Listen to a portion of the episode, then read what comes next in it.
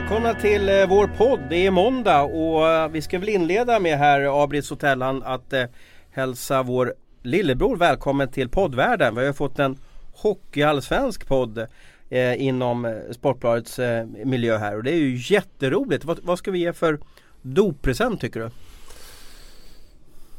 Ja, vad ska de få för någonting där? Vi kanske ska ge dem någon, någonting med ett SHL-emblem eller någonting sånt En? SHL-halsduk där det står SHL. Vad tror du om det? Ja men det, Det var ju, ju de, sådana. har ju, de har ju en hel egen souvenirshop SHL där va? Så att vi kan väl gå in där och beställa någonting till dem till nästa, äh, nästa avsnitt. En spahelg med Jörgen Lindgren skulle jag vilja säga. Jag tror de behöver prata ihop sig lite där. Gärna på något så här minimalistiskt och jättelyxigt liksom med, med, med massa LED-skärmar och, och, och lampor som blinkar. Det vore kanon. Det tycker jag vi äter om. Eh, vi slänger oss direkt in till, till det som vi tycker är viktigast att prata om just nu och det som vi tycker är snackisarna där ute i, i eh, Hockeysverige. Eh, och i alla fall jag blev lite fundersam igår eh, när jag såg Rögle-målvakten eh, Ville Kolpanen när han eh, filmade mot, mot Brynäs. Och eh, det blev faktiskt en utvisning i den situationen. Eh, och sen så slutade det med att han fick böter 5000 kronor för filmning. Mikael Tellqvist har ju varit målvakt väldigt många gånger. Eh, förklara hur en spelare tänker när man, när man ramlar fast kanske inte blir påkörd. Ja, eh, jag tycker väl först och främst att det, verkar vara lite eh, fel val att göra saker just nu på, på målvakten. Jag tycker de ska koncentrera sig på att rädda puckar. Jag vet att jag hyllade dem här innan i den här säsongen så jag får väl tillbaka lite grann. De försöker Försöker koncentrera sig på att, ta pucken istället för att, hålla på med massa sådana här grejer. Det känns som okoncentration att hålla på med och försöka tänka sig och slänga sig och sådana grejer. Men försöker man att dra på sig en utvisning, det vill säga få, dra på sig ett powerplay. Är det det som är Ja men det är klart det är. Alltså han känner väl att han får någon typ av kontakt på, på skridskon eller på kroppen någonting och sen då överreagerar han. Eh, Det är inte snyggt, det är sånt som inte hör hemma i, i hockeyn tycker jag. Och jag tycker att det är bra att han får böter.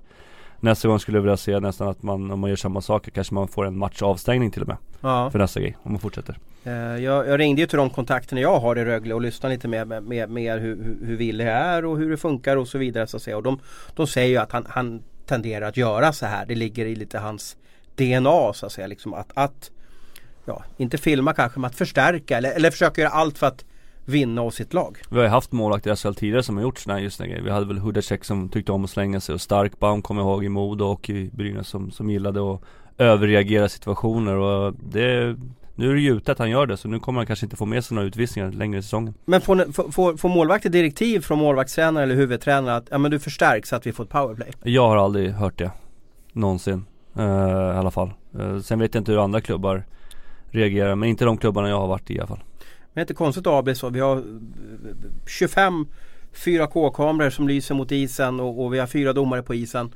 Och ändå så liksom vinner ju Ville där att, att ja, när det, blev- när det, han vart ju inte dömd för filmning på isen och, och, och Brynäs fick ju spela i boxplay. Ja, jag vet inte om de inte riktigt förstår att liksom alla de här situationerna granskas. Att man någonstans känner att man ska komma undan med det här. Jag hade liksom en tanke, skulle man inte kunna liksom efter andra gången, skulle de inte kunna få gå ut i skolorna och snacka lite fair play som är liksom ett straff då efter det istället för nya böter? Att man får gå ut och prata om vad som, vad de tycker är liksom fair play inom ishockeyn. Ja. Fundera lite på den frågan så att de själva får göra det. Du är ju vår löneexpert här inne. Mm. Du är även vår mest kunniga medarbetare. Eh, vad, hur mycket uppskattar du att, att eh, Kolpanen tjänar?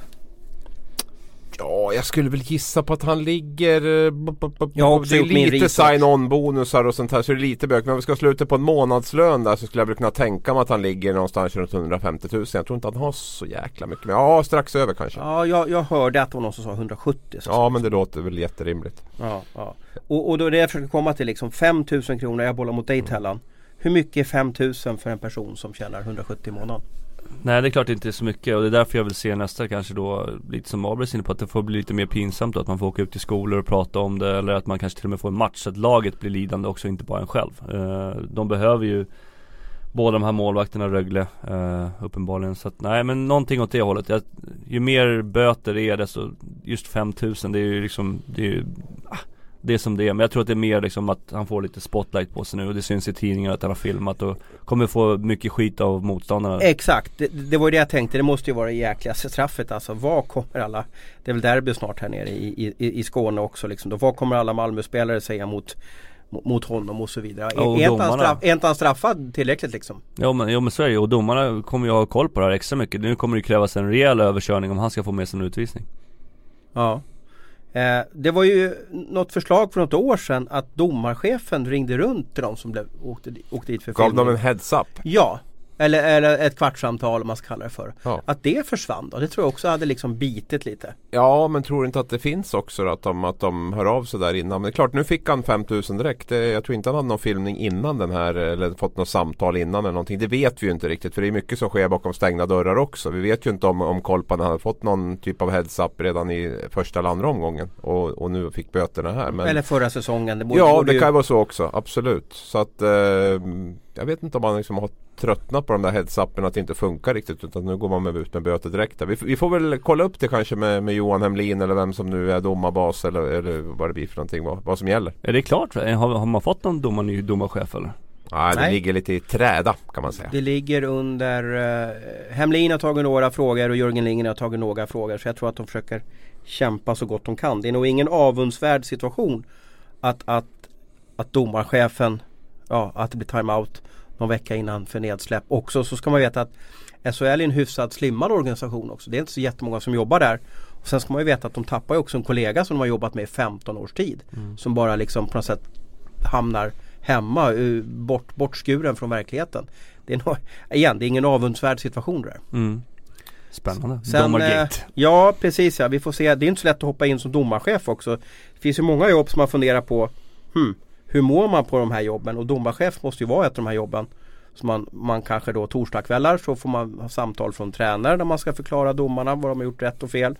Sen ska du också prata med domare och, och, och lyssna med dem hur de mår. Hur, hur har deras match varit? För att egentligen att vara domare det är att få skäll under hela ditt arbete. Du får ju väldigt sällan beröm där ute utan oftast att spelare, tränare, supportrar, media har synpunkter på jobbet. Mm, Men det är väl lite som det är just nu. Alltså det har inte varit någon egentligen kritik mot domarna än så länge vad jag har förstått. Det är väl några incidenter här och var men ingenting rent generellt och det, är liksom, det är positivt för dem när det inte skrivs någonting.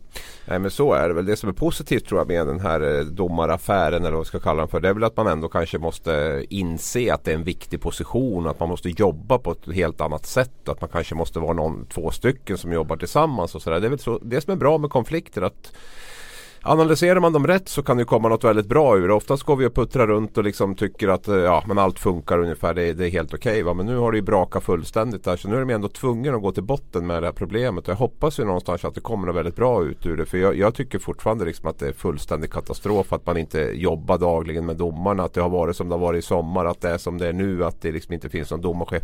Jag förstår inte hur de ska kunna bli bättre helt ärligt. Det, det är obegripligt. Men egentligen det har ju inte varit någon incident under de första tre omgångarna här. Så att det har ju varit liksom Alla är ganska nöjda. Jo, men det är ju videobedömningar till dess man blir ju galen på läktaren nästan för att det är så mycket videobedömningar på allting så det går väl snart inte att, att göra fel. Jag skrev någon tweet om att det borde väl kanske ta, börja ta utvisningar. Det, jag, jag var ju på Brynäs Frölunda i torsdags Jag vet, där, och jag det tror- var jag ju tror- jag- ingen bra, jag ingen bra match- domarinsats. Din alltså. match låg nog en halv period efter min Ja, match. nej men det var ju videobedömning jag tyckte man hade en ganska usel bedömning också i den matchen. Jag skrev någonting om att det är bättre att man sköter utvisningar också för situationsrummet snart. Liksom. För det är ju klockrena slashingar liksom. Man slår nästan av klubborna som man inte tar och sen tar man någonting som är Jag, jag, jag, tycker att, jag tycker att, nu ska vi inte gnälla på domarna, jag tycker, Jo, men jag tycker det. de har tappat, jag tycker de har tappat liksom den här förmågan att liksom läsa matchen, att ta de här besluten. Och jag, i all och den här jag fattar inte all varför vi måste ha den perfekta hockeymatchen. Nej men det är ju det som har blivit lite grann att man, liksom, man har ju förlitat sig på tekniken för mycket så att man har ju liksom tappat greppet om de här liksom basala sakerna som händer under matcherna. Det är ju nackdelen med det här att man är så van att lämna över beslut på ett sätt så att man, man liksom tar inte man, man, man har svårt att, att, att hänga med riktigt och, och läsa av situationen rätt tycker jag. Nu var det här en match för många och det, det, domare är ju som hockeylag. Det finns ju bättre och sämre domare och hockeylag också. Jag menar, Jag, vi- jag kan ju inte förstå, alltså domarna liksom då, nu, hamnar vi i en domardiskussion här. Vi skulle kanske inte riktigt ha det men, men en, en, en, en, målvakt får liksom styra upp pucken på, på läktaren eh, eller, eller missa en, en blockering eller någonting sånt där. Ja, det, det sägs, eller görs ju inte så mycket då så att säga. Men jäklar om en domare missar en hakning va, där ute. Nu när vi har så mycket vi- videokameror och fyra domare och allting. Ja, men jag Då känner- är det åt fanders Han tar ju ett beslut om jag är rätt underrättad var fjärde sekund där ute. Fast det skrivs väl ganska mycket om att en målvakt är ju misstag eller? Det är väl, Ja, Jag har nog aldrig skrivit om en målvakt. Det är väl tavlor, alltså det är ju tavlor i omgång fyra liksom. Det är så här, är du med? Det finns ju inte, en, en tavla är ju någonting när man gör liksom Ja, ja nej, sådana grejer kan bli tokig på när man skriver tavla. Det känns som att man bara slänger ut någonting liksom. Ja men, men igen då. Misstag kan man få göra. Jag håller med dig, vi, vi skriver ju om, om målvakter. Vi, vi älskar ju på något sätt liksom att göra För målvakter blir ju hjältar eller pajaser. Det är ju Mm. så liksom då. Mm. Det finns aldrig någon liksom mellanting känns det som. Utan antingen målvaktstavla eller, eller så har man hållit nollan och varit fantastiskt bra. Mm. Men är vi på väg mot ett samhälle? Vi pratade ju om det här fantastiska statistikprogrammet med, med kameror som, som hjälpte oss och, och gjorde, göra flera miljoner eh, punkter och, och statistik under en match. Är vi på väg där vi har att kamerorna dömer? Det vill säga att det finns en dator som dömer i matcherna. Kan man Det hamna blir på som det? såhär laserdome att man har liksom så här prick på sig som man slår Ja, på den andra. inte, det kanske går åt det hållet. Går det inte. hamna på det liksom? Nej det ska bli långt kvar. med Men jag, jag, huvudrörelser och- jag tycker väl att videon är mer ska vara liksom, för när det blir mål. Där, då ska, det ska skötas, där om pucken är över. Resten så ska domaren sköta. Men allt går väl mer mot perfektion när det gäller allting. Ja men det inte Hockeyallsvenskan. De kör tre domare och de Ja. har inget eh, war room och sådär liksom. Utan det är lite mer laid back där. Ja, det är ju inte lika stort fokus på Hockeyallsvenskan på det sättet heller liksom som det är på SHL kanske där man älskar liksom att hitta de här situationerna där, där det har blivit någonting fel. Där vi också älskar att göra liksom på de här snabba nyhetsvinklarna som är liksom. Det är inte lika häftigt om ett lag vinner med 3-2 och någon gör två mål som om det blir en liten halvskandal på, på, på isen. va. För det är ganska normalt att lag vinner med 3-2 eller 4-3 eller något sånt här. Men, men att det händer någonting sånt här det, det, det skakar ju om lite mer. Så vi, vi är ju där någonstans att vi gärna hittar de där eh, situationerna också. Så det, det är ett jävla moment 22 heter Mm. det va? Så kan man kalla det för. Ja. Eh, jag tänkte ge ett förslag och ni, ni får hissa eller dissa det. Eh, jag tycker vi tar bort domarna från isen och att de springer på en stor plexiglasskiva typ 20 meter ovanför isen och dömer därifrån. Mm. Då har de en bättre överblick och de har bättre koll och de behöver inte vara vägen på isen. Hiss eller diss? Eh, ja, ja, Förstår du vad jag menar? Ja, jag Vad förstår. Jag, ty- jag, jag, jag, ja, jag, jag tycker att eh, antingen tar vi bort domarna eller så tar vi bort kamerorna. Så att eh, den här mellan, mellanvägen tycker jag Jag tror inte att den kommer att leda eh, något bra liksom, eh, till, till något, något bättre där. Utan jag, det känns som att det är lite eh, Det är väl okej nu men det känns som att det kommer att bli ännu upptrappat, ännu mer upptrappat med det här med att ta beslut via, via kameror och sånt här. Och då, Ja, då jag känner jag att antingen går vi all in och, och kör din När variant. såg du ett eller matchstraff på, på, på, på, i, i högsta serien senast? Ja, det, det är... eh, Det är inte så. Jo, det har väl hänt någon Jo, gång. men det är ofta så Ja, jo, lämnar absolut. man- Och jag- och jag- vi ska Mora inte- Frölunda var väl sist va? Vi ska inte Korsika. lägga...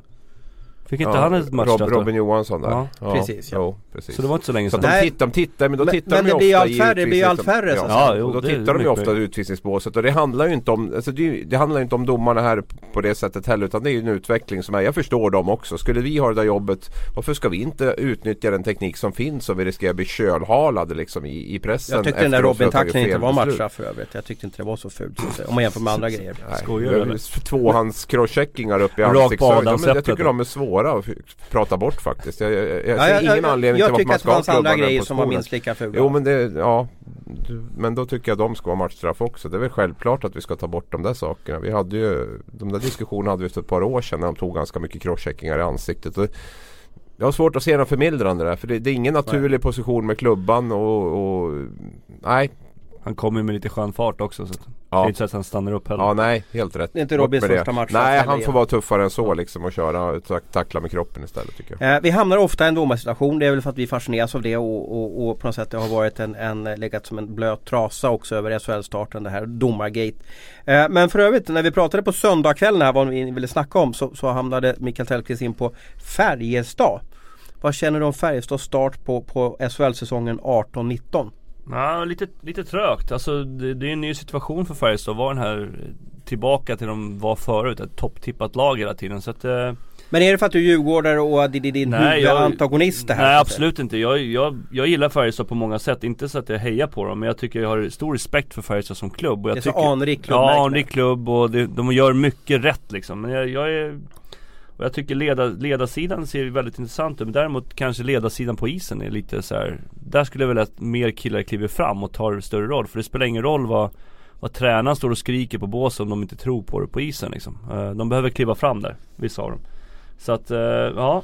Nej, ja, vi, får, vi, får, vi får se vad som händer men det, det, det känns lite trögt. Det har gått tre omgångar bara, jag vet det men eh, om vi ska analysera vad som har hänt hittills så, så tycker jag att eh, de behöver bli lite mer ödmjuka och lite mer hårt jobb. Det är ju det som vi har liksom hela tiden satt frågetecken för inför Färjestad. Jag vet att vi satt och snackade i 40, 30 minuter ungefär i något tv-program där om Färjestad just. Och det man hela tiden ifrågasätter med Färjestad som jag ifrågasatt är ju just, är de här ledande spelarna, är de beredda att gå i bräschen varje kväll liksom? Eller är det roligt?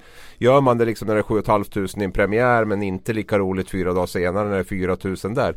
Det ligger ett jätteansvar på Ryno och Wikstrand och några till där som, som jag tycker är enormt skickliga spelare. Men är de Jocke Lindström, Jimmy Eriksson i Skellefteå? Är de Andreas Engqvist, Jakob Josefsson i Djurgården? De här killarna som sätter en jävla stolthet i att gå in varje kväll och liksom tävla om det, driva laget. För de här två är så skickliga så de sänder ju signaler till övriga laget. De går de in och kör och går de in och är tjuriga och vill vinna det här även vardagsmatcherna Då får de också med sig laget. Nu har det bara gått tre matcher och vi ska vara väldigt noggranna ja, med att döma eller fördöma Absolut, men, men det är de tendenserna som, är, som man har varit spelat... orolig för och Färjestad är ett så skickligt lag så de kommer att fortsätta vinna matcher. Frågan är hur många matcher de kommer att vinna Det ligger ju ganska mycket i det här som vi har pratat om just nu. När du var aktiv då Tellan, ursäkta ja. bara men, ja, men, men efter hur många matcher så kände man liksom där Nej, vi, det funkar inte. Styrspelet funkar inte. Jag får skotten från fel ställen och så vidare. När är man mogen att dra en liten slutsats att vi är på fel väg? Runt 10 matcher brukar, Det är så långt Ja, det, där brukar man ju säga liksom, det, Då brukar man kunna sätta liksom eh, var någonstans i tabellen man hamnar Sen kan det ju hända mycket svängningar också men Runt 10 matcher skulle jag säga så att jag menar det är inte så lång tid kvar men Apropå det här med ledarskap, jag menar många av de här spelarna har ju spelat flera säsonger tidigare och sett exakt likadana ut också och jag menar, vissa, vissa spelare har inga ledaregenskaper och man kan vara en bra hockeyspelare ändå. Du har ju till exempel eh, eh, vad heter han, Brithén i, i, i Rögle som är en otroligt skicklig hockeyspelare men han har inga ledaregenskaper. Det märkte vi i HV och i Rögle förra året. Och då kanske man får ta en roll där man inte har någonting C eller A på bröstet utan man kan vara någon annan typ av, av spelare. Så att eh, det är väl lite där jag ser i Färjestad också. Och det som är Färjestad är ju inget så här överraskande som man känner oj vad, vad, varför har det blivit så här tokigt? Utan det här har ju varit den stora huvudfrågan med dem och det är det här de måste jobba med hela tiden. Och det är där jag satt frågetecken också. Ledarsidan, är den tillräckligt stark? Är den tillräckligt auktoritär liksom för att få de här spelarna att driva, driva framåt, att få dem att, mm. att gå. Men egentligen är det väl bara, de torskade borta mot, mot eh, Malmö, hade vunnit matchen ja. de ligger tvåa ja. i serien. Så att, Malmö som var sugen på poäng, eh, sugen på poäng efter förlusten mot Mora där man tog en poäng hemma mot Skellefteå vilket man tyckte själv var snudd på katastrofmatch. Va? Så det, det, är ju inte så men det, ja. det är mer tendenserna som man kan se lite grann att vill man vara ett hårt jobbande lag varje kväll eller vill man göra det när det känns bra och när det är mycket folk och när det är en rolig match. Sen undrar jag också att jag, jag tror Malmö hade bestämt sig för att vinna den här matchen. Just. För Jesper Mattsson och för uh, Jespers son där, lille Påg då. Absolut. Oliver Mattsson. Jag tror det fanns ett incitament till att nu, nu ska vi vinna för men absolut. nummer 21. Jag, med. jag tror det var tufft för Färjestad att komma in och spela den här matchen också. Liksom. Ja, ja men, men det, är, det, är, det är extremt tufft. Men jag tycker Mackan Svensson har börjat säsongen extremt bra. Om man säger någonting positivt med, med Färjestad. Han har hållit kvar dem i, och gjort otroligt viktiga räddningar i matcherna. Ja, och man förlorar i matcher i SHL. Det är ju ingenting att fundera på. Alltså, det, det, man, det man funderar på är väl hur Färjestad kände efteråt. Kände de att vi gav oss verkligen chansen? Vi jobbade så hårt vi bara kunde för att eh, Men det räckte inte till. Frågan är om man kan kunde ställa sig Eller på, det påståendet efteråt. Jag är lite tveksam till det. Men är ni eniga om att, att Färjestad är det stora frågetecknet hittills? Nej det tycker nej, jag nej, absolut inte. Heller. Utan det är, ju inte ett frågetecken överhuvudtaget på det sättet att jag tycker att den problematik som eventuellt man kan hitta där var ganska lätt att förutspå innan. Då, då finns det ju andra, andra klubbar som, som Ja, vi kan ju lyfta upp Rögle där till exempel som, som ett lag där jag kan tycka ett större De hade en målchans mot Brynäs i, i, i lördags. Ja, en jag, målchans. Jag har bara sett highlights från de två första matcherna. Den i lördags såg jag ju och det är väl ganska tydligt på något sätt att Rögle känns ganska valpigt. Tittar man på den laguppställning de har nu utan Mattias Sjögren, utan Matt Anderson så, så blir det ju väldigt tyngd som, som fattas och rutin och erfarenhet framåt. Daniel Saar spelade inte heller nu mot Brynäs. Ta bort de tre så det är klart Bertov, att då, äh, fel, det var många skador. Ahnelöv och Bertov ja. klev väl av där också. Men, men, men tittar man det, det, då blir det mycket det här Leon Bristedt, Nils Höglander, eh, alltså den typ Erik Andersson, eh, Simon Ryfors. Det är ju det, Ted Brithén som vi var inne på. Då. Thomas känns ju lite vilsen just nu. Inte i fel omgivning på något sätt. Olle Liss får inte spela powerplay. Han, spela, han, han, han, får inte ens spela Nej. powerplay vet. Så där finns, det ju, där finns det ju en större problematik på något sätt i och med att man också har spänt bågen att man ska vara någonstans runt 8, 9, 10 kanske Rögle. Och det, det är ju frågan om med, med, med, det laget man har nu om man, om man når dit. Jag är inne på att förväntningarna är helt annorlunda för, för Rögle. Jag tror de har varit i slutspel en gång genom alla tider i, i högsta serien. Jag ber om ursäkt om jag har ett faktafel här. Men det är alltså väldigt länge sedan de har varit i slutspel och väldigt länge sedan de har varit ett icke bottenlag i högsta serien kan man säga. Och hur, hur känner man som hockeyspelare när, när, man när bygden och media och, och, och, alla andra som har tankar om, om det laget som man spelar för. Hur känner man sig när, när man får en kravbild på att oj, vi ska ju vara ett bra lag i år? Jag tror att det var extremt, det kommer bli extremt tufft nu för de har haft den försäsongen de har haft. Eh, det har gått jättebra på försäsongen. Jättebra precis. Det har varit mycket ryggdunkar säkert från sponsorer och styrelsemedlemmar som varit nere i omklädningsrummet där. Fan bra killar, i år kommer det bli lätt liksom. Så ja, börjar ja. man med tre raka, då är det lätt att det liksom vi snackar om att det sitter i väggar i vissa, vissa sådana grejer i vissa organisationer. Just att då, då får många som var där säkert förra året säga, jaha, är det en till säsong som, som förra året liksom? Ska vi behöva gå igenom samma, samma skit igen? Så att det här gäller att de går in och liksom och verkligen förmedlar till spelarna att vi tror på det här gänget och, och liksom vi kör på nu liksom. Och vi börjar göra enkla saker för att dra klyschor. Mm. Tror du att den här pressen som laget är inne i kan göra att vi pratar om Kolpanen där, att han liksom gör sådana här saker i panik? Ja men jag tror att det blir lite ofokus, är du med? Man fokuserar inte på rätt saker. Man försöker hitta liksom enkla utvägar och då kan en enkel utväg vara att slänga sig och hoppas på att få med sig en utvisning som man fick då.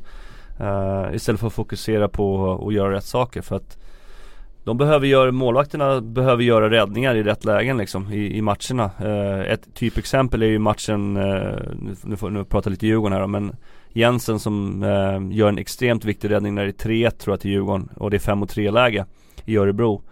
Eh, Örebro slår en passning rakt genom eller, slottet och Jensen gör en otroligt viktig räddning. Blir det 3-2 där och så 5 4 utvisning så kan ju den här matchen bli 4-4 eller mm mycket jämnare. Nu rinner det ju iväg på grund av att han gör den här räddningen. Så, The Hank Show. Ja, verkligen. Och apropå det, det var ju hur grymt som helst. Men ta, min grej är att målvakterna behöver kanske, visst man kan släppa in 3-4 puckar men det gäller att göra viktiga räddningar i viktiga situationer.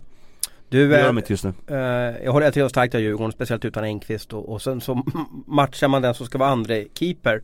Uh, och det kan ju ge olika signaler till spelarna. Uh, det, här, det här kändes bara som att vi vinner för Jensen och sen bara kör de över Örebro totalt i alla fall. Tyckte jag var häftigt. Oh. Hör, vi, vi, måste ju hylla ett lag tycker jag. Eh, Linköping. Mm. Eh, har vi, eh, det är ju, det är ju på något sätt liksom en, en eh, det finns en stämpel över laget att, att laget inte kan vinna och, och Silverköping och så vidare va. Har vi missbedömt det här laget Abris? Eh, jag skulle vilja säga att Linköping har ju en snudd på helt galen statistik här de tre första matcherna. Jag tror, det här kommer naturligtvis inte att fortsätta så. Jag tror de har 97, nästan 98 i räddningsprocent och de har men mål, måleffektivitet som är Ja ja absolut men han kommer inte att kunna ligga på de siffrorna hur bra han än är. Va? Och de har en effektivitet framåt som också är eh, snudd på helt osannolik. Va? Så att jag väntar i alla fall ett tag med, med Johan Södergran då som kanske är lite av snackisen i inledningen här. Eh, född 99. Han har ju 75% i, i utdelning. Har 74 skott. Tre mål, mål hittills va? Ja, 75. Och, och jag, du, vet, du vet, jag såg namnet. Jag hade ingen aning vem det var. Nej, han var ju, alltså det som är lite kul med Sören, man såg ju hans namn väldigt mycket förra året. Och jag var inne och tvungen att titta. Han har alltså 20 matcher som han var ombytt med Linköping förra året. Men inga minuter. Vet du vilken snitt, vet du snitttid han hade? En minut eller 30 Ja, 0, 55 sekunder. det måste vara någon typ av rekord va? Han måste hoppa in. Och vet du vad det kan vara? Kan det inte vara så här att... att I han 20 matcher? Jo men kan det inte vara så att han får hoppa in och sitta på too many, alltså för att han får ta lagstraff då och så får han något bytet efter då bara för att jo, han... jo, oavsett vad han har fått men, men att, att spela, vara ombytt i 20 matcher och snitta 55 sekunder. Det, det är ju helt otroligt. Jag hoppas, nu har jag inte 100, 100 koll, men jag hoppas det är hemmamatch i alla fall. Så inte han suttit och rest Sverige runt liksom och, och, och, spelat i snitt en minut i, i 20 matcher. För det, det är mycket träningstid som går bort där för, för en ung kille. Men eh, det är möjligt att, det, att han har spelat, bara ombytt mycket hemmamatcher i alla fall. Då, då, Och han spelar väl nu på grund av att en spelare inte är med i laget? Så ja, alltså, de har ju haft det som har varit med, med Linköping. Roy har ju spelat en match tror jag bara hittills och, och Gordon har inte ens kommit. Va? Så att, eh, Artistregler där ja, ja, precis. Ja, precis. Mm, så att det är alltid speciellt liksom om en kille kommer. Men hur gör man det där då? Hur, hur, eh, hur ska tränarna göra där i Linköping? De har, har ju en kille som är superhet nu, fyra poäng på tre matcher. Och så kommer de här transatlanterna igen som, liksom med, med, med, med som meritlistorna är helt fantastiska. Tar man bort Södergran då eller hur gör man? Nej det kan man inte göra i det här läget om man fortsätter vara så här het. Eh, jag tror att det, det också varför Linköping börjar så starkt i alla fall. Det är en ny röst i omklädningsrummet. Sådana grejer kan göra att man Tommy Jonsson där, en ny ja, tränare. ja precis, att man får liksom ett, ett ny go liksom. Det är ofta så när man har en tränare under för lång tid så kan det bli att man kör fast liksom. Man orkar inte höra samma röst hela tiden utan man behöver höra någonting nytt och, och, och slänger in lite nya killar här. Jag menar, du har ju Adam Brodecki också som egentligen är en ny spelare som, som har en stor kapacitet som som inte levererade på samma sätt i, i Växjö som han gjorde när han var i Brynäs eller? Om jag inte rätt rätt. Nej men han har ju- hade ju det tufft där absolut. Mm. Nej, men han har ju fått en bra start. Han spelar i samma kedja där också. att- Lycksell är jag överförtjust i Mm. också. Ja, nej men det är ju de spelarna som ligger med i toppen. Det är ju inte Brock Little och, och, eh, och vad heter han? Whitney och de här som ligger högst i, i poängligan heller utan det är Södergran och Brodecki och, och så. va. Men jag, jag vill återigen lyfta det att Linköping har lite för orimlig statistik för att, för att eh, det ska hålla säsongen ut tror jag. Där. Men no, ju no, Vad menar du med orimlig statistik då? Är vi Nej, inne men på den avancerade och pratade, ja statistiken? den bakomliggande statistiken där mycket med effektiviteten framåt med Corsi. Corsi Du menar att de har haft stolpe in helt enkelt? Ja men lite så har det väl varit nu i början men man har ju boxplay också där man inte har släppt in ett enda mål. Powerplay ligger i och för sig lite under kanske vad man kan räkna. 16-17% har jag för mig de har där någonstans. Så där finns det lite förbättringspotential. Men eh, Linköping måste nog spela bättre, försvara sig bättre för att fortsätta vara ett topplag. Men, men en bra start har de fått och som sagt de har lite sparkapital i Gordon som kommer in. Roy som kommer tillbaka nu efter skada och sådär. Så att där, där finns det ju lite Och poängen kan ju ingen ta ifrån dem. Nej, och det, vi får se. Det är lite spännande med Tommy Jonsson här nu om vi ska... Alltså det, det Tommy Jonsson har fått kritik för efter guldet i Brynäs är ju att han har varit något av ett kontrollfreak där han har vetat och kunnat allting själv bäst och väldigt dålig på att delegera saker. Nu känns det ju som att det är lite precis tvärtom sen han kom till Linköping. Att han har ju verkligen liksom bjudit in både Johan Åkerman och, och Claes Östman där och liksom verkligen velat bygga det här tränarteamet där alla gör det man är bäst på. Man förändrade rollerna inför säsongen. Ingen prestige där. Jonsson lät Östman vara övergripande och själv tog Östman är ju en grym istränare också. Grym Kanske Sveriges istränare. bästa istränare. Bra med spelare också sådär och, och Åkerman fick ta backarna och själv gammal storback och tyckte att det passade honom bäst och sådär. va. Så att han har ju varit Östman var ju också back. princip då, så- gått från extremt principfast till väldigt prestigelös. Och det, det tror jag nog har liksom bidragit till det här lyftet som, som Linköping har fått. Att man har ehm, haft en tränare som kom in med väldigt öppna ögon och, och, och lärt sig jag, en hel del under de här åren som har Kan det inte vara nyttigt åt Tellan att, att man som tränare, att man, man är inne i en tombola. Eh, Tommy vann ju SM-guld, blev väldigt stor och så vidare. Va? Kan det inte vara nyttigt att halka ur hockeyfamiljen ta och kika på det lite utifrån?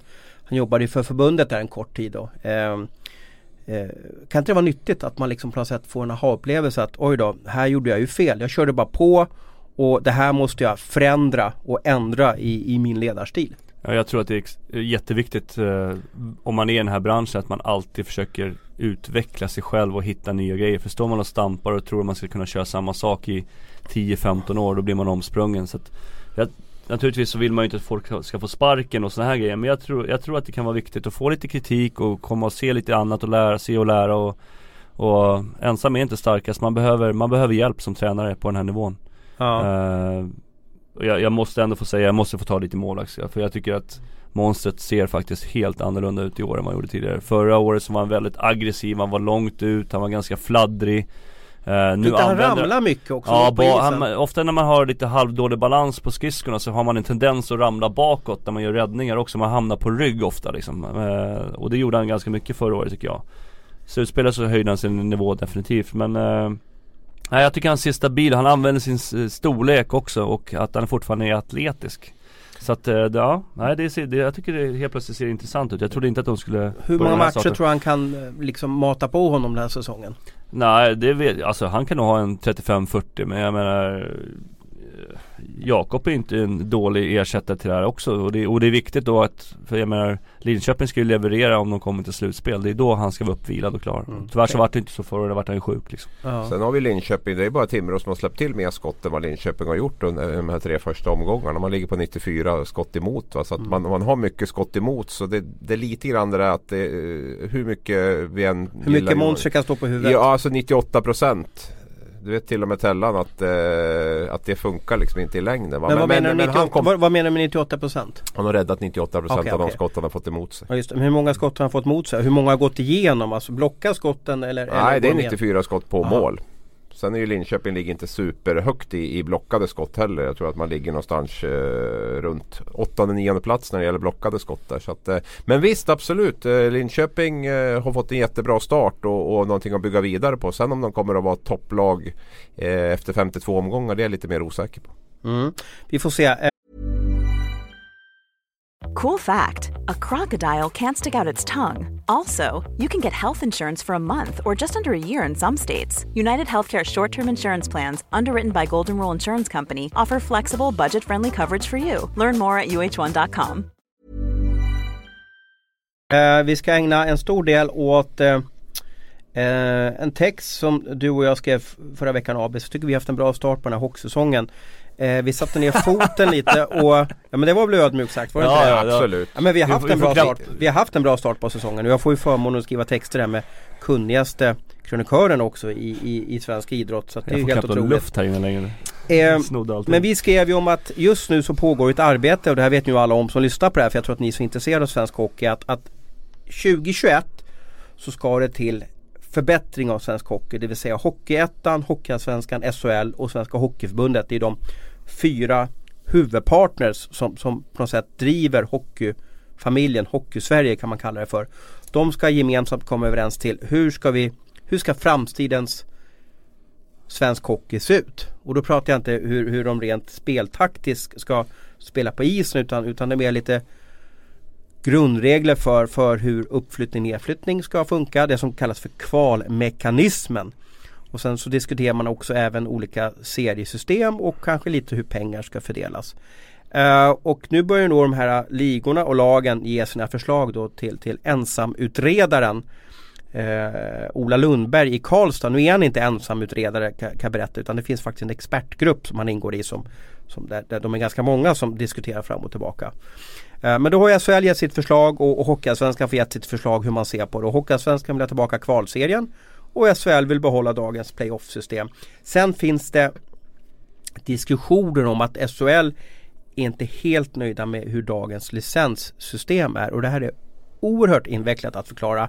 Det finns alltså eh, en pdf på 124 sidor typ från Svenska Hockeyförbundet där man berättar så här vill, det här kräver vi av lag i SDHL, Hockeyettan, Hockeyallsvenskan och SHL.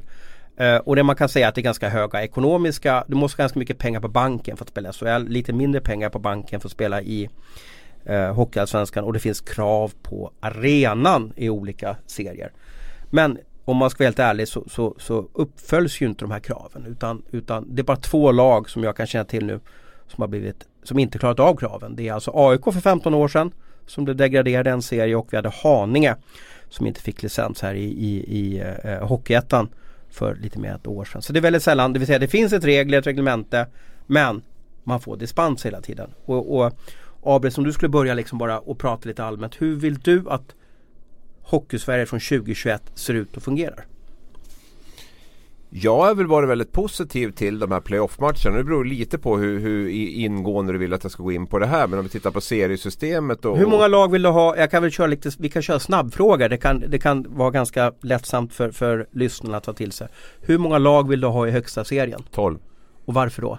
Därför jag tycker 14 är för mycket. Jag tycker inte Vi, kvaliteten vi är har inte kvaliteten. Nej, Hur jag många lag vill du ha i Hockeyallsvenskan? Eh, 16. Ska det vara en Hockeyallsvenska eller en Två. En norra, en södra, måtta i varje. För att eh, minska eh, resekostnader? Ja. Skapa lite Skapa derby lite mera intressanta matcher. Hur ska kvalmekanismen mellan H och, och SHL se ut? Jag skulle, kunna, jag, jag skulle vilja kunna se en, en direkt upp, nedflyttning där, där, eller direkt uppflyttning om vilket man väljer och där sista laget i SHL eh, åker ur och eh, Lag 12 åker ur och Ja. lag 1 går upp alltså då? Exakt. Och sen att vi har ett kval där, där, där eh, lag, lag 11 då får, eh, i SHL får kvala mot ett lag som man kan ta fram via kval då i, i ja, Hockeyallsvenskan. Ja. Vad säger du om dem? Där har vi också att vi kanske måste ha en, i och med att vi har två serier så måste det ju eventuellt vara en hockeyallsvensk final där också då i, i, emellan för att, för att få fram en vinnare då som, som går direkt upp. kraven då på de lagen som ska spela SHL? Är, är det bara någonting som, är du för krav på SHL-lag? För att anledningen till att man har krav på SHL-lag det är lite för att skydda produkten SHL. Nu kommer Lagnelius och, och, och Leifby och Mauri hatar mig när jag pratar om produkt så att säga. Men om vi pratar om vår privatekonomi så säger man ju alltid att det är bra om ni har 200 000 på banken för att om det skulle hända att eh, eh, frysen går sönder eller taket ska lagas och så vidare. Och det är så SHL också tänker att det är bra om man har en buffert om någonting händer. Att man måste värva spelare eller, eller göra någonting så att säga. Liksom då, så att man inte hamnar på obestånd för att då äventyrar man hela ligan om man inte är försiktig med sina pengar. Är det bra med, med, med sådana krav alltså på ett SHL-lag att man ska spela, att, man, att en central organisation bestämmer det här kraven gäller när du ska spela SHL. Jo men det är väl absolut bra att det finns en buffert och att man bestämmer de kraven. Sen funderar jag lite grann på om man någonstans ska lägga ribban efter omsättning. Alltså att, man, att varje klubb ska ha en viss procent av sin omsättning i, i, eh, i, ehm, i, i eget kapital. Fast det är väl helt horribelt om en, om, en, om en klubb som är väldigt lyckosam och duktig på att sälja kebaber, bröd eller vad det kan vara. Då får de en högre omsättning. Ja men det förväntas man väl att man kan spara den delen av det också. Alltså, ju mer du drar in ju mer ska du kunna spara. Men om vi jämför till exempel Västervik med Leksand då. Ska det vara samma krav på eget kapital på Västervik som på Leksand? Jag, jag kan tycka att omsätter man mer så ska man också kunna ha en, en större buffert. Det innebär ju också att har man en större omsättning så är det en större risk också på något sätt. Att tappar man där så, så kan det försvinna väldigt många miljoner på, på, på, eh, på kort tid. Och eh, kontra man har en ganska liten budget budget så är det inte lika mycket som kan försvinna. Nej. Det som blir, vi, vi ska, du vet vilka frågor som väntar för dig Tellan här så du kan ju läsa på. Ja det är lugnt, jag har inte läst de 125 sidorna så Nej. Det, jag sitter här och njuter och ja, lyssnar. Ja och du får väl också vad, vad, du tycker. Alltså du ska ju vara hockeygud här nu mm. så att mm. säga. Så det ska ju vara, vara eh, intressant Nej, att höra dig. Men jag, jag, jag ska ja. fortsätta med Abis innan jag hoppar in på dig. Jag lutar mig tillbaka. Precis.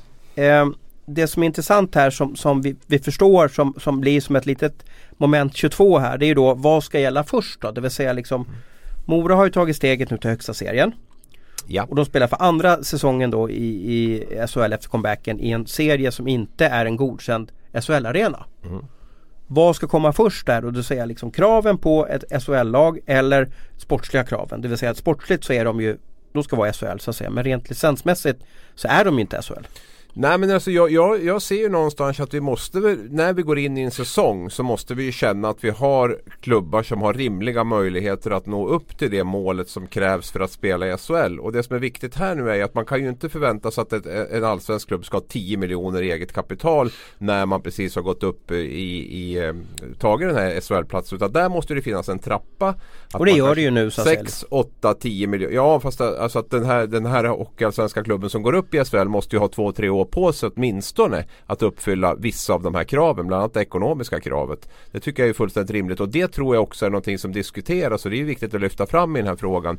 Vi har ju, vi har ju skrivit om att SHL vill se tydligare regler på vad som gäller med de här licenskraven och även kanske skärpa till dem. Men vi har ju inte skrivit någonstans att, det, att man måste ha på samma nivå som SHL-lagen har redan det, den dagen man går upp. Och det är ju viktigt också för de här som är väldigt kritiska till allt SHL gör. Att man, att man hittar någon nyanser i det här också. För det pågår ju en diskussion om att skärpa de här reglerna och att det ska vara klart när man går in i säsongen och, och ska kvala. Men det innebär ju inte att ribban ligger där den ligger för redan färdiga SHL-lag. Det är ju långt ifrån bestämt att det ska vara så. Men igen, min grundfråga var ju lite, nu ligger ju sportsliga kraven ja. före licenskraven. Det vill ja. säga att man ska spela sig upp. Sen, oj nu är vi uppe i SHL.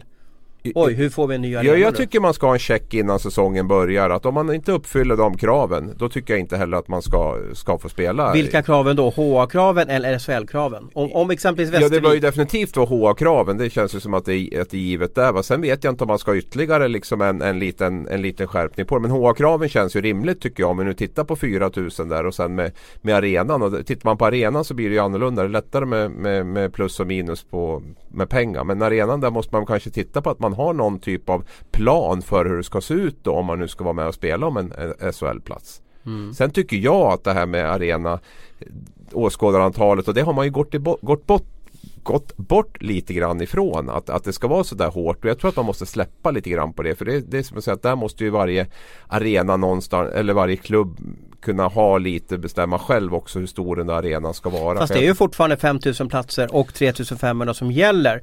Fast sen så delas det, det är ganska lätt att få dispens. Ja, jo men det är det jag menar att man har liksom gett med sig. För mot Karlskrona ville man ju verkligen stämma i bäcken och sätta hårt mot hårt. Sen har man ju valt en helt annan väg med Mora. Så det sänder ju ändå vissa signaler om att det är på väg att mjukas upp lite grann det där arenakravet. Jag tror också hur skicklig du är som, som klubbledare i det här fallet. Jag tror Hermodsson har varit skicklig att förklara den här resan gör vi mot kommunen. Ja men Mora har ju ingenting att komma med egentligen. För det är ju en långbänk deluxe där uppe med, med en ny arena. Finns väl ingenting som ja, talar det finns för planer att det blir... på en multihall. Finns Ja, det. finns planer på en multihall. Men nu har de ju varit uppe i två år och det finns ju fortfarande inte en spade i världen som är satt i någon, någon Nej, jag lider med. Karlskrona också som liksom tillsammans med kommunen Ja men det blir ju fel när det är så kort sikt. Det är ju det jag menar. Karlskrona ska liksom bygga det här till de ska gå upp. Det är ju fullständigt hål i huvudet. Det måste ju, det måste ju ske under en treårsperiod exempelvis. Både med eget kapital och, och arenaförbättringar. Det, det, det förstår väl vem som helst kan jag tycka.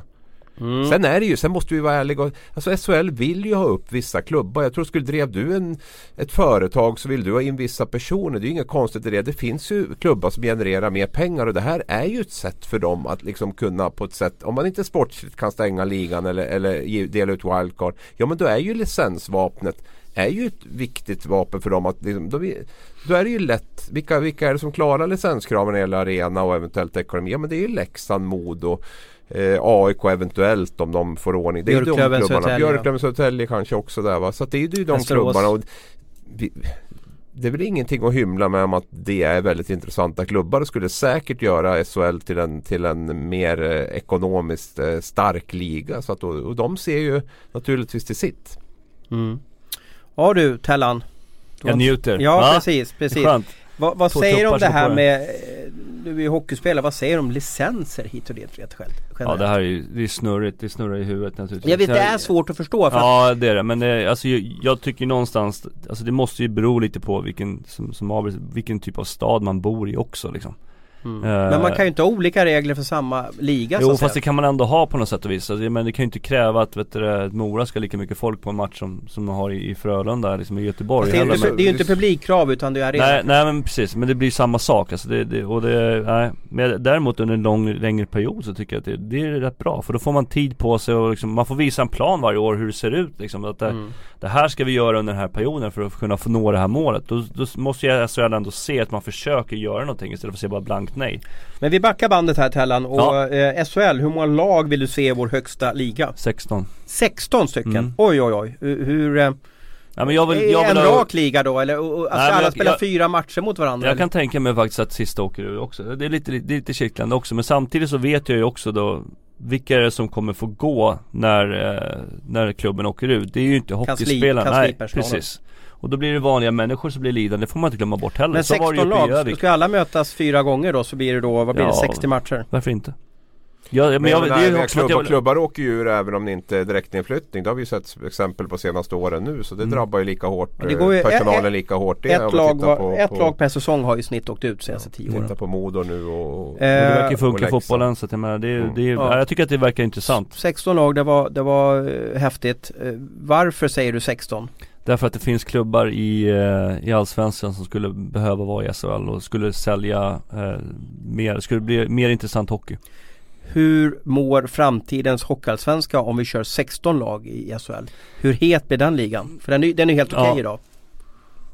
Tycker du? Ja, Ja, men det, de hade slog ju rekord i, i Ja, nej, men, ja men det är det ju 3-8 Alltså, i det, snitt, det är ett det, fantastiskt det är ju många klubbar som börjar satsa lite mer Märker man ju att de, Björklöven storsatsar lite grann och Modo satsar och eh, AIK satsar så att det är klart det börjar bli lite mer snack och, och det är väl det som krävs liksom att HA Uh, gör någonting åt det istället för att sitta och gnälla på SHL hela tiden utan man tar tag i problemet själv och löser det. Men uh, AIK upp, Leksand upp, Björklöven, det spelar inte så stor roll. Alla de här storklubbarna vill man ju få upp. Mm. Hur många lag vill du ha i framtidens Hockeyallsvenska? Ja men jag skulle nog vilja ha en, en, en rak serie. Uh, många lag är det nu? Jag är dålig på det Det här, är men 14. Det är 14, så att i SHL, 14 i Ja, Hockeyallsvenskan. alltså det skulle kunna vara 14 där också. Det Ja. gör ingenting.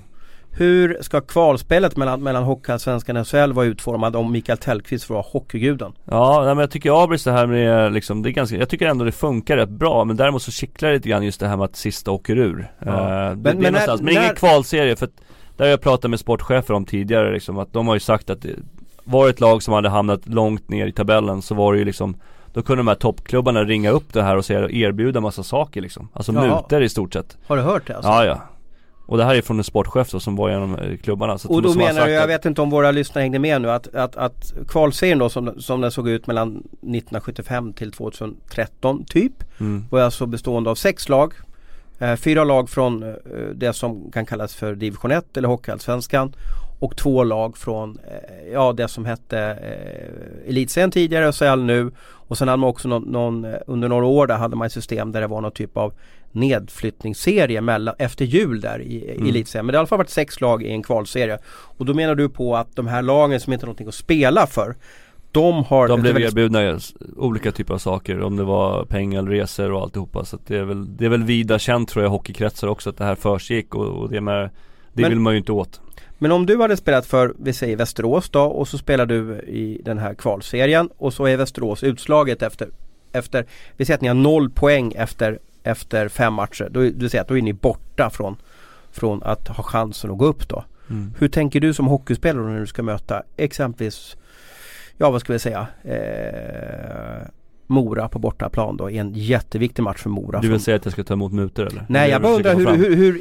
hur, hur stimulerar det du att spela den matchen? Du vet om att din säsong är körd. Ja, nej det är Det enda man har att spela för det är sig själv i stort sett Inte att man vill visa upp sig mot de här SHL-lagen då Kanske det laget som går upp att man liksom fortfarande har en kaliber och kanske tar en plats i det laget Men eh, nej det det är, en, det, är en, det är en tuff situation de här lagen hamnar i och jag förstår att det har hänt sådana grejer Ja. Det blir en Dubai-resa där till, till laget som, som lägger sig då. Så Mm. får de åka på, till Dubai hela laget efter säsongen. Där. Nej men för mig är ju kvalserien en, en död serie liksom. För mig är det inte någon sportslig rättvisa och det känns som att det är en förgången tid. Sen får de romantisera hur mycket som helst om hur, hur häftigt det När vi har undersökningar på, på eh, sportbladet.se så är det ofta 60, 70, kanske 80% som vill ha tillbaka kvalserien. Jo, jo, Men- det finns ju väl något lockande i det där men det finns ju, det finns ju ingen direkt sportslig rättvisa i det och vi har dramatiken är ju, tycker jag, i de här playoff-matcherna. Det är ju lite av säsongens höjdpunkt som jag, Ja. som jag tycker. Jag tycker också Så att jag det tycker att vi har liksom hittat, hittat rätt det. Och det går inte att säga att inte några lag går upp heller för det har det gjort Nej. de sista, vad är det, tre åren eller någonting Ja, det, det Leksand åkte ur, eh, Mm. eh, Modo åkte ur, eh, Karlskrona åkte. Karlskrona åkte ur. Så att så har det ju varit. Och eh, anledningen till varför, varför eh, man införde playoff det var ju för att SHL trodde inte att i bästa av sju matcher SHL-laget får hemmafördel eh, i, i sista avgörande. Man får börja hemma. Och eh, man trodde nog inte att SHL-laget skulle kunna åka ur men bevisligen så är ju då Pengar är en sak men, men när det är nerver och stress och press på isen så, så förvandlas hockeyn till en, Mm. en sjukt jobbig sport. Sen ska vi göra klart för oss att det är klart att eh, spelarbudgetarna ökar mer och mer. TV-avtalen ökar mer och mer. Vi har licenskraven ökar mer och mer. Det, det är klart att det, det, Skillnaden borde bli större och större det borde bli svårare och svårare att gå upp i alla fall och det tror jag väl någonstans eh, är en tanke. Samtidigt har det ju varit en situation här där SHL har väldigt mycket klubbar som är där nere som de gärna ser i sin liga och det tror jag också har, har påverkat liksom, processen med hur, hur, um, hur intressant det är att och, och jobba ännu hårdare för att stänga ligan. För att nu i dagsläget finns det ju klubbar som man säkert gärna vill, vill ha upp där nerifrån och därför kanske man är lite mera mån om att hålla det så öppet det, det går och kan vara. Men innan vi släpper ditt Hellan här, eh, licenskraven då, det vill säga det här är ju en pappersprodukt som är väldigt långt från vad du var extremt duktig på, det vill säga stoppa puckar och vara en fantastisk ledare i omklädningsrummet och, och vara en matchvinnare. Eh, det här är också till för er spelare så att, så att ni ska fortsätta, eller du har ju varit spelare i alla fall, så ni ska få ut era löner och så vidare. För det är oftast det klubbar med eh, ekonomiska problem då som är livrädda för de här kraven att de ska klara av dem.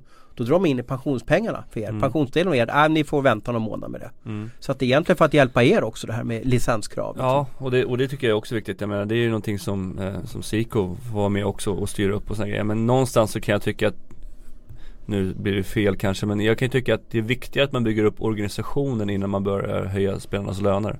Det tycker jag är extremt viktigt, att man bygger upp en bra eh, vad heter det, styr, alltså kansli, man bra säljare, alltså man bygger upp den och sen börjar man liksom generera pengar åt spelarna istället för att ge spelarna 30-40 tusen till i månaden vilket spelar egentligen ingen roll kan jag tycka När man Mm. tjänar så mycket pengar utan in med pengar i organisationen så att man bygger upp så att det blir ett starkt företag som man kan vara med i med och motvind Mm. Och det är det som är så svårt för en klubb. För en organisation är ju inte den som spelar på isen. Nej Så bygger man upp det jättestarkt med, med sälj och marknad och så vidare va. Och, och drar in på tredje, tre, tredje forwarden eller tredje kedjeforwarden sådär, och kör upp en junior där, ja då kanske man åker ur. Och det är det vi vill någonstans. Vi vill ju se de här juniorerna få chansen också. Jo men då, då kanske laget inte får slag, blir slagkraftigt nog och åker ur. För att man har satsat jättemycket pengar på sin organisation. Ja men det tror jag inte heller. För att alla de juniorerna som kliver upp nu och visar ju verkligen framfötterna. Ja verkligen. Och jag tror att det kommer vara mer och mer och mer också. Men de här juniorerna behöver ju få chansen att spela på den här höga nivån också. Och ger man dem chansen så kommer de ta den. Ur spelarperspektiv då, arenakrav. Eh, är det någonting som man bryr sig om? Alltså var du lika stimulerad när du spelade i, vilken, vilken tycker du är Sveriges finaste arena? Oh, eh, Malmö är jättefin. Mm. Var du lika stimulerad i Malmö som i en av, av SHLs kanske på pappret sämre arenor? Det vill säga var det lika roligt att, att jobba? Eh, Malmö och Mora säger vi då. Ja Mora var länge sedan jag var Men du har, var, har du Nej, spelat i Mora? Nej, jo det har jag gjort men ja det var Ja, innan men eh, det, finns ju, det finns ju klubbar som, som har sämre men däremot så kan jag tycka lite grann också att borta omklädningsrummet ska vara lite så halvdassigt. Alltså Malmö är jättefint med mjuka kuddar man sitter på liksom. Då, det, det, ska vara, det ska inte vara för lätt liksom, kanske ska vara lite kallare vatten i, så man liksom Men bryr du dig om arenakrav? Alltså är det någonting Nej, hur- hur jag som spel- spelare brydde jag mig inte om det Nej. alls utan det var mer liksom, ja, nu ska vi åka till den här stan eller åh vad jobbigt att liksom sitta och Då åka är buss. resan jobbigt, Ja, liksom. resan jobbigare än själva liksom Sen vill man ju Ska vi Jag- införa reskrav då? Att alla SHL-lag ska ligga max två timmar i bil från Ja Stockholm? men jag tycker man borde flyga överallt, det tycker jag, det trodde spelarna skulle vara perfekt Men eh, jag ser ju hellre en arena som tar 3,5 när det är fullsatt än en, en arena som har 7 som har 2000 Så att jag menar, för mig så var det inte så viktigt Det är bättre att det är bättre stämning än att det är tomma stolar Mm. Ja det här kommer fortsätta. Det är alltså i höst som eh, starten på den här utredningen ska vara klar. Det vill säga då ska ha några förslag ha framarbetats och sen så blir alltså till slut ishockeyförbundets styrelse, eller fel, årsmöte i sommar som ska fatta några beslut hur svensk hockey ska se ut från 2021 och det här är ju för mig är det mission impossible. Det blir uh, vi tar häftigt där med mutorna där. Det får vi nog fortsätta gräva lite i Thomas. mm. På vilken nivå menar du mutor då? På, på, eh, mellan HA och SHL eller mellan Hockeyettan och Ja, hockey alltså nej det var ju i kvalserien har jag hört till eh, ja, SHL? Ja, Ja. Var det inte eh, Örebros starke man Rean, Reander alltså, nej Nej, Reander säger jag, Fallander, Fallander, Fallander som är- förlåt, han- förlåt Mikael Reander han- eh, Mikael han är- Fallander, han erbjöd en skidresa va? Till, eh, Men de skulle de skulle vinna, tror jag precis ja. Ja. Men vi vet Var ju det inte, Asplöven? ju- precis, men vi vet ju inte hur som ser åt andra håll också. Det går ju att ge ut den, den mutan eller moroten är man ju ganska stolt över att ge så att säga. Men sen Ja. kan det ju vara kanske, Men det här var ju tvärtom, det här var ju för att de skulle i princip förlora matchen om jag förstod det rätt ja. Och det är ju, eh, jag, jag förstår ju för det är väl lätt alltså en Ja, liten, en liten resa till, till Mallis eller Barcelona och, och, och mot att man får eh, Torska, torska Mora borta liksom. Ja, man SHL-bidraget på 24 miljoner. Det är ganska låg. Ja, Och det är låg ingen som säger någonting då, men det är ju ändå sist så att menar Där har ni, där har ni grabbar Ja, en liten köttbit som, som Mikael Tellqvist eh, eh, slängde till oss här. Eh, den här veckan då Abris, vad ska du göra på jobbet? Inte helt hundra än, vi har ju nämnt våran chef PO tidigare här så vi ska väl ha en diskussion Tror han har efter sprungit klart sin mil nu eller? Ja, han har ju börjat sprungit på luncherna nu också så jag vet jag inte, har ballat ur fullständigt. Men eh, 50-årskris. Ja, något sånt lär det ju vara. Eh, nej, så det blir, nog, jag, det blir nog en hel del matcher tror jag i veckan. Det är det som är lite skönt nu. Jag kände att det var lite så här lätt i kroppen när jag åkte ner hit idag. För jag tror att det hänger ihop med att liksom matcherna har börjat nu. Det blir, det blir gyttjigt det här förhandsträsket i, inför serien har startat. Nu blir det matcher, nu blir det händelser, nu blir det saker att liksom analysera och skriva om. Så det känns lite kul. Och du har, har du publicerat artikeln med Joel Lundqvist? Nej, det är inte jag som publicerar artiklarna tyvärr. Så att, Men du är ju eh, den ligger, kunnigaste den ligger i, något, eh, fry, i något frysfack här någonstans på. Men eh, det, det ryktas om att det ska komma ut i veckan. Så vi kan tisa alla Frölunda-fans i alla fall att vi har eh, en oerhört intressant text på gång med Joel Lundqvist och eh, hemligheten bakom hans superframgång. Ska vi säga så eller? Han är ju lite lättare i, ja vi ska inte säga, ja, ja precis. Han är ju med, hänger ju med där i toppen av skytteligan nu. Faktiskt, eller poängligan ska man väl säga. Där. Och Tellqvist när vi släpper iväg dig så du kan åka eh, hem till, till Ingarö. Um, ingen, ska du spela en kändismatch framöver här? Ja. eller? Jaha, Ja, jaså? ja på, Du, du, och Sudden och, du och Sudden och Foppa eller? Nej, ingen, ingen hockey faktiskt, men däremot en fotbollsmatch i Västerås. Ja. Eh, tre ska bli noll kan ni gå in och googla på. Det är det Patrik Sjöberg de håller på med. Så att det är en eh, välgörenhetsmatch för det. Som vad är det för något om vi ska göra lite reklam? Tre ska bli Nej, noll. det får man gå in och googla. Gå Okej. in och läs på det. Tre läs ska bli noll. Tre ska bli noll. Kan Det det göra med, om, med eh, ohälsa i, i Ja, livet? det handlar om barn som hamnar i prekära situationer kan man väl säga. Rent. Eller konkret så att. Patrik Sjöberg är inblandad så blir det väl kanske lätt att, att eh, tänka tillbaka på hans barndom att det kan ha någonting med det att göra. Mm. Du brinner väldigt mycket för det här ämnet vet jag. jag följer dig på Insta och så vidare. Så att säga, liksom. är, vad är anledningen till det? Så att säga? Förutom att du är en god människa. Nej, jag, jag tycker att alla har rätt till eh, samma typ av uppväxt mer eller mindre. Alla har rätt att få få en kram och, och känna sig älskade. Så att eh, välgörenhet har alltid varit stor del eh, av mitt liv. Men har du sett, har du, har du någon historik? Har någon jag har ingen, nej jag har ingen historik alls utan jag vill bara att eh, barn rent allmänt ska få Få det bästa, få den största chansen. Det är vår framtid liksom. Eh, det är det som kommer bygga samhället framöver. Så att det, det har alltid varit stor del, speciellt sedan jag var borta i Nordamerika. Om man lyssnar på det här då och vill hjälpa det här projektet Då ska man googla 3 ska bli 0 Precis Och är det något annat man kan göra för att, för att eh, för att må bra som, som eh, samhällsmedborgare? Nej men man, man lyssnar och, och pratar med människor och, och, och ta in och, och Fråga hej hur de mår ja, eller? Hur, precis hur folk mår och, och se på dagis och förskolor och, och i idrottshallar och såna grejer och vad man, eh, vad man kan göra. Uh, det finns ju olika typer av sätt där man ska ha liksom ett eh, utdrag från polisregistret och, och såna grejer om man är, om man är ledare. Så att det inte ser ut att man har haft någon typ av bakgrund som inte passar in. Mm. Uh, så att uh, nej. Det finns många olika sätt att göra det på. Jag är ingen expert på det utan men jag väljer att vara med och, och bidra med, med mitt namn i det här fallet då. Vad är det för kändisar mer som, som ska spela boll? Oh, uh, jag tror Jonte Hedström ska vara med faktiskt. Mm, uh, Börje Salming tror jag ska vara med. Uh, Marcus Albeck Okay. Sen är det några andra personer som jag är dålig koll på men som finns i sociala medier och, och sådana här grejer. Så att det är man kan gå in och läsa om matchen som är, som är i Västerås då till helgen. Mm, jättefint, eh, jättebra arbete att göra där Tellqvist och stå på det och orka och, och vara med så att säga liksom. Det är inte så lätt att göra allting utan att få ersättning eller inte så mycket resurser utan det handlar bara om ett engagemang och det verkar du ha. Mm, tack. Eh, tack för att ni var med på den här podden och tack för att ni lyssnade på den här podden och Eh, som sagt var, kom gärna med synpunkter på sociala medier, hashtag Hockeystudion. Eh, och så önskar vi vår lillebror lycka till i, i, via det, genom deras poddresa nummer två här i veckan.